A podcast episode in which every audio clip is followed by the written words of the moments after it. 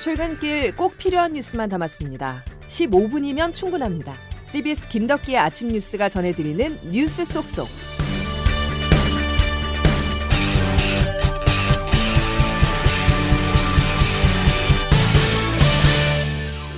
여러분 안녕하십니까? 2월 9일 김덕기 아침 뉴스입니다.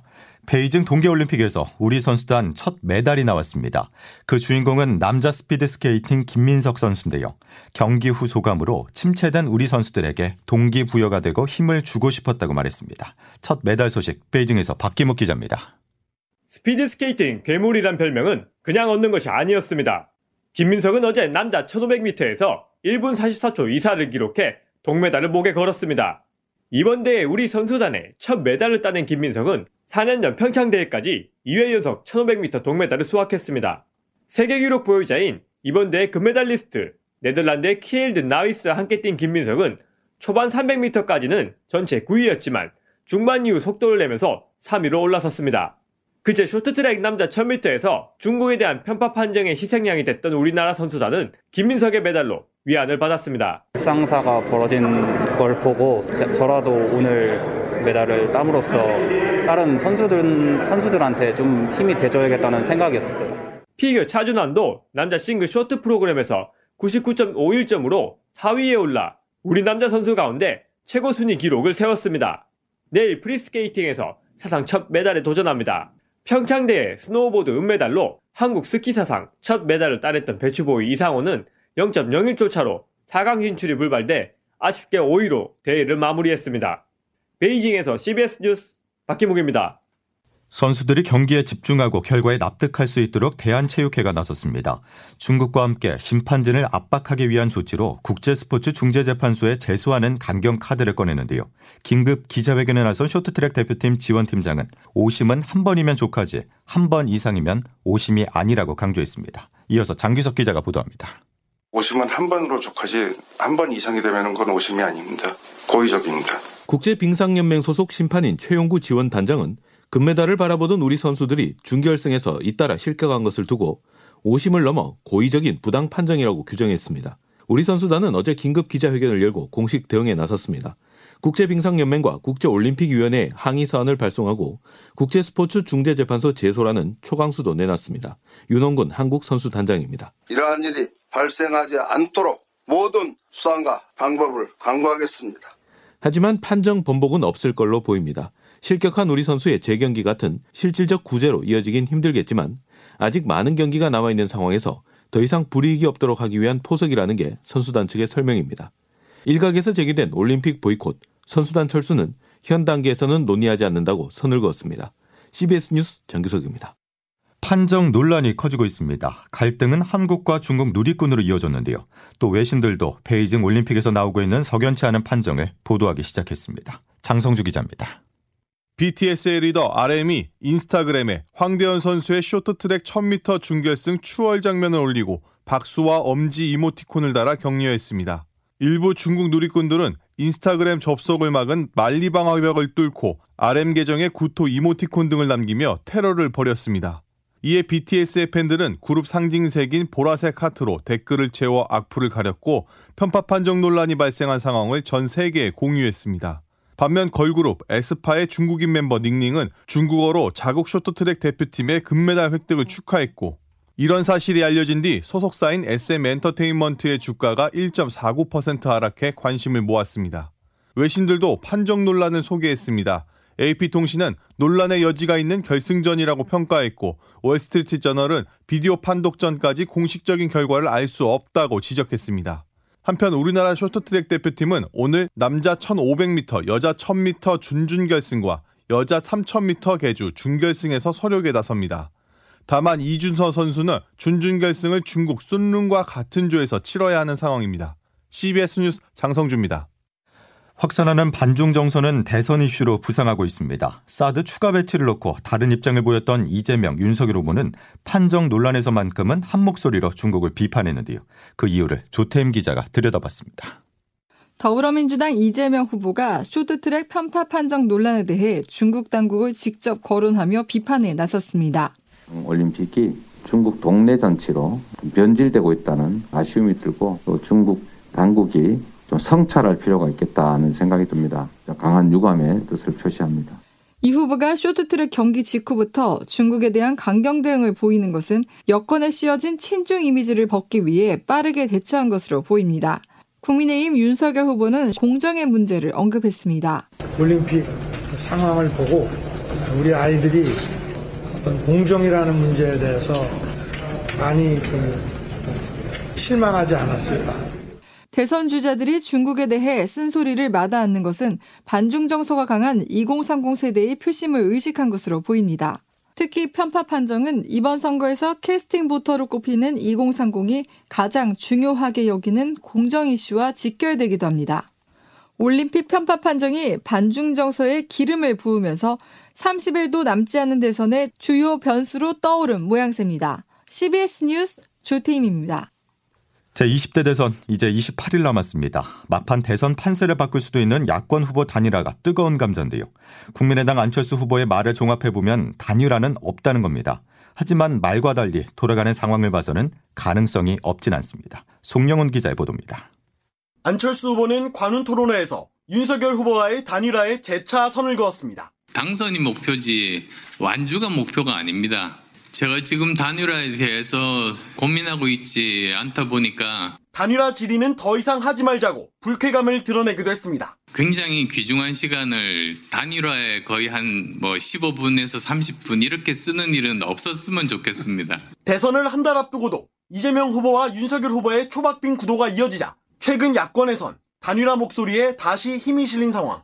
하지만 안 후보는 자신이 정권 교체의 주역이 될 것이라며 단일화는 없다는 기존 입장을 고수하고 있습니다. 하지만 대선 후보 지지율이 지금처럼 초접전 구도로 이어질수록 정권 교체를 명분으로 한 야권 단일화 압박은 강해질 수밖에 없다는 분석이 나옵니다. 여기에다 국민의힘 이준석 당대표는 안철수 후보를 향해 사실상 백기 투항을 요구하며 계속해 압박하고 있습니다. 이번 주 금요일 이전에 그러니까 주말 이전에 아마 어떤 정치적인 판단들을 해야 되지 않을까. 이에 국민의당 권은희 원내대표는 뭐 답을 정해놓고 만나자고 하면 국민의힘을 비판하는 등 양당의 신경전이 거세지고 있습니다. CBS 뉴스 송영원입니다. 더불어민주당 이낙연 전 대표가 이재명 후보 선거대책위원회 총괄선대위원장을 맡아 전면에 나서기로 했습니다. 우상호 선대위 총괄본부장은 어제 당사에서 이 전 대표가 이재명 후보와 당 선대위의 간곡한 요청을 받고 총괄선대위원장을 맡기로 결정했다고 밝혔습니다. 이재명 후보의 지지율이 대선을 한 달 앞둔 시점에서 여전히 30%대 박스권에 갇혀 있는 등 좀처럼 반등의 기회를 찾지 못하자 이낙연 전 대표까지 앞세워 사실상 총력전에 나선 것으로 보입니다. 초박빙 선거에서 한 표가 아쉬운 여야는 오늘 선거법 개정을 논의합니다. 코로나19 확진자나 격리자를 투표장으로 올 수 있게 하기 위해서인데요.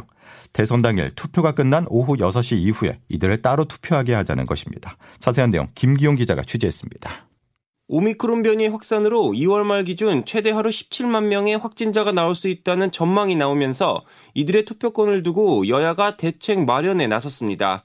현행 공직선거법상 대선 투표소는 아침 6시에 열고 저녁 6시에 닫아야 하는데 여야가 여기에 별도 규정을 신설해 확진자와 격리자는 저녁 6시부터 밤 9시까지 별도로 현장 투표를 할 수 있도록 투표소를 연장 운영하는 데 합의한 겁니다. 더불어민주당 윤호중 원내대표와 국민의힘 권영세 선거대책본부장입니다. 확진자 그리고 격리자의 참정권 보장을 위한 여야 간의 초당적인 대책 마련 이 필요하다는 투표권은 가장 신성한 권리입니다. 지금부터라도 국민이 믿을 수 있는 대책을 문재인 대통령도 어제 확진자와 자가격리자의 투표권도 보장해야 한다며 조속한 대책 마련을 주문했습니다.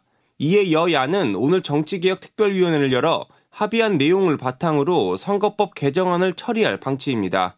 법안이 통과되면 통상 선거 종료와 함께 공개됐던 출구조사 발표 시점도 밤 9시로 3시간 수년됩니다.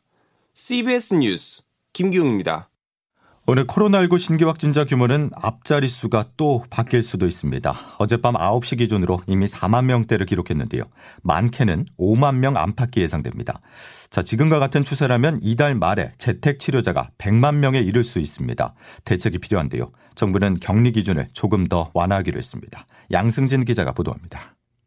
어젯밤 9시 기준 코로나19 신규 확진자는 4만 944명, 그제 같은 시간보다 만 명 가까이 많은 역대 최다치를 기록했습니다.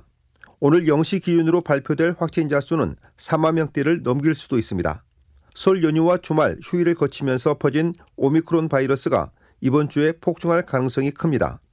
이런 가운데 방역 당국은 확진자와 밀접 접촉자의 격리 원칙을 또 바꿨습니다. 오늘부터 확진자의 격리 기간은 증상이 있건 없건 백신 접종 여부와 상관없이 검체 채취일로부터 7일입니다. 격리자의 경우 격리 해제된 이후에도 3일 동안 고위험군 접촉 금지 등의 생활 수칙을 지켜야 합니다. 이상원 중앙방역대책본부 역학조사 분석 단장입니다. 확진된 다음에 7일 정도 경과된다고 하더라도 약간의 그 감염 가능성을 다 배제할 수는 없습니다. 다만 그 확률이 상대적으로 매우 낮은 수준이기 때문에 격리를 하는 것보다는 마스크를 쓰고 확진자와 함께 사는 접종 미완료자 그리고 감염 취약시설 안에 있는 밀접 접촉자는 확진자와 같은 기간 격리를 해야 합니다. 정부가 오미크론 대응 체계에 돌입하면서 상황에 따라 방역 지침을 바꾸고 있지만 시민들은 변경된 지침을 파악하기조차 버거워하는 등 혼란이 빚어지고 있습니다. CBS 뉴스 양승길입니다. 오미크론 대유행에 맞춰서 변경한 검사 진료 체계에 대한 우려가 이어지고 있습니다. 통계에 잡히지 않는 숨은 감염자 때문인데요. 이 내용은 이은지 기자가 취재했습니다. 정부는 지난 3일부터 고위험군 중심으로 PCR 검사를 실시하는 오미크론 방역 체계를 시행 중입니다. 60세 이상, 밀접 접촉자 등이 아니면 신속 항원 검사를 받아야 하는데 문제는 검사 정확도가 PCR에 비해 훨씬 낮다는 겁니다. 즉 방역망에 걸리지 않는 무증상 감염자가 증가하더라도 어느 정도 감소할 수밖에 없다는 겁니다. 전문가들은 이 같은 방향성에는 공감하면서도 신속 항원 검사로 거르지 못한 숨은 감염자가 훨씬 더 많을 거라고 지적합니다. 가천대 길병원 감염내과 엄중식 교수입니다. 10만 명 이상 넘어가는 시점이 되면 적어도 두 배수, 많게는 세 배수 정도의 감염자들이 확, 확인이 안 되는 그런 상황에서 또 실제 감염자가 신속 항원 검사에서 가짜 음성을 받을 경우를 대비해 행동 요령을 상세히 안내해야 한다고 지적합니다. 순천향대 부천병원 감염내과 김탁 교수입니다. 그러면 결국에 개인의 역할이 중요해졌기 때문에 정부에서는 개인이 어떻게 행동할 것인가에 대해서 행동 요령이라든지 행동 지침을 분명하게 주고 신속 항원 검사에서 음성이 나오더라도 조금이라도 몸이 이상하면 이튿날 재검을 받고 활동을 자제해야 한다는 게 전문가들의 조언입니다. CBS 뉴스 이은지입니다. 다음 소식입니다. 광주 화정 아이파크 붕괴 사고 실종자 수색과 매몰자 구조 작업이 공식 종료됐습니다. 사고 28일째인 어제 마지막 여섯 번째 매몰자가 수습됐는데요. 고민자 광주 소방 안전 본부장입니다. 이번 사고 현장은 세계적으로도 유례를 찾기 힘든 열악하고 위험한 고난도의 현장이었습니다. 그럼에도 해야 한다, 할 수 있다, 하면 된다라는 사명감으로 전국 소방관사의 구조대원과 구조견이 하나가 되어 매 순간 최선을 다하였습니다. 동료 소방공무원들께 고마움을 전합니다. 첫 번째 피해자를 제외한 다섯 명의 장례 절차가 아직 남아 있는데요. 유가족들은 현대산업 개발에 충분한 사과와 보상 약속을 요구하면서 장례 절차를 무기한 연기하기로 해 파장은 당분간 이어질 전망입니다. 경기 성남시 판교의 한 신축 공사장에서 노동자 두명이 추락해 숨지는 사고가 어제 발생해 고용노동부가 시공업체 요진건설산업에 대한 중대재해처벌법 위반 수사에 착수했습니다. 지난달 29일 발생한 경기 양주 채석장 붕괴 사고에 이은 중대재해처벌법 2호 수사가 될지 관심입니다. 김덕기 아침 뉴스 여러분 함께하고 계십니다. 이제 기상청 연결해서 오늘 날씨 알아보겠습니다. 김수진 기상 리포터. 네, 기상청입니다. 예, 추위는 이제 풀리는 거죠? 네, 그렇습니다. 현재 아침 기온 서울 영하 4.1도로 대부분 어제와 비슷하게 또 평년과 비슷하게 출발하고 있고요. 오늘 한낮 기온은 어제보다 평년보다 좀 더 오를 것으로 보여서 추위가 한결 덜하겠습니다. 특히 이번 주 후반으로 갈수록 기온은 점점 더 오를 것으로 보여서 한층 더 온화한 겨울 날씨가 이어지겠습니다. 오늘 한낮 기온은 서울과 춘천이 6도까지 오르겠고 대전 9도, 광주 대구 10도의 분포로 평년 기온을 2도에서 4 도가량 다소 웃돌겠습니다. 다만 그만큼 일교차가 10도 이상 크게 벌어질 것으로 보여서 건강관리 꾸준히 잘 해주셔야겠고요. 또 이렇게 추위가 풀리면서 또다시 미세먼지가 심수를 부리겠는데요. 오늘 경기 남부와 충남은 종일 그 밖에 서울을 비롯한 중서부와 대구권은 오전에 일시적으로 대기질이 좋지 않을 것으로 보여서 이 점 유의하시기 바랍니다. 그리고 현재 서울과 경기 남부 일부, 강원 영동과 영남, 충북 전남 동부 일부 지역으로는 건조특보가 발효 중인 상태여서 계속되어서 불조심하시는 것도 꼭 잊지 않으셔야겠습니다. 그리고 당분간은 전국에 뚜렷한 눈비 소식 없이 이렇게 맑고 건조한 날씨가 계속되겠고요. 제주도의 경우만 오늘 밤부터 내일 새벽 사이 빗방울이 조금 떨어지는 곳이 있겠습니다. 또 이번 주말 제주를 시작으로 휴일에는 남부와 강원 영동 지역에서도 비가 내리는 곳 있겠습니다. 날씨였습니다. 한국 쇼트트랙이 오늘 다시 스케이트 끈을 조여맵니다. 자신감 있게 질주하기를 기대하겠습니다. 김덕기 아침 뉴스 오늘 소식 여기까지입니다. 고맙습니다.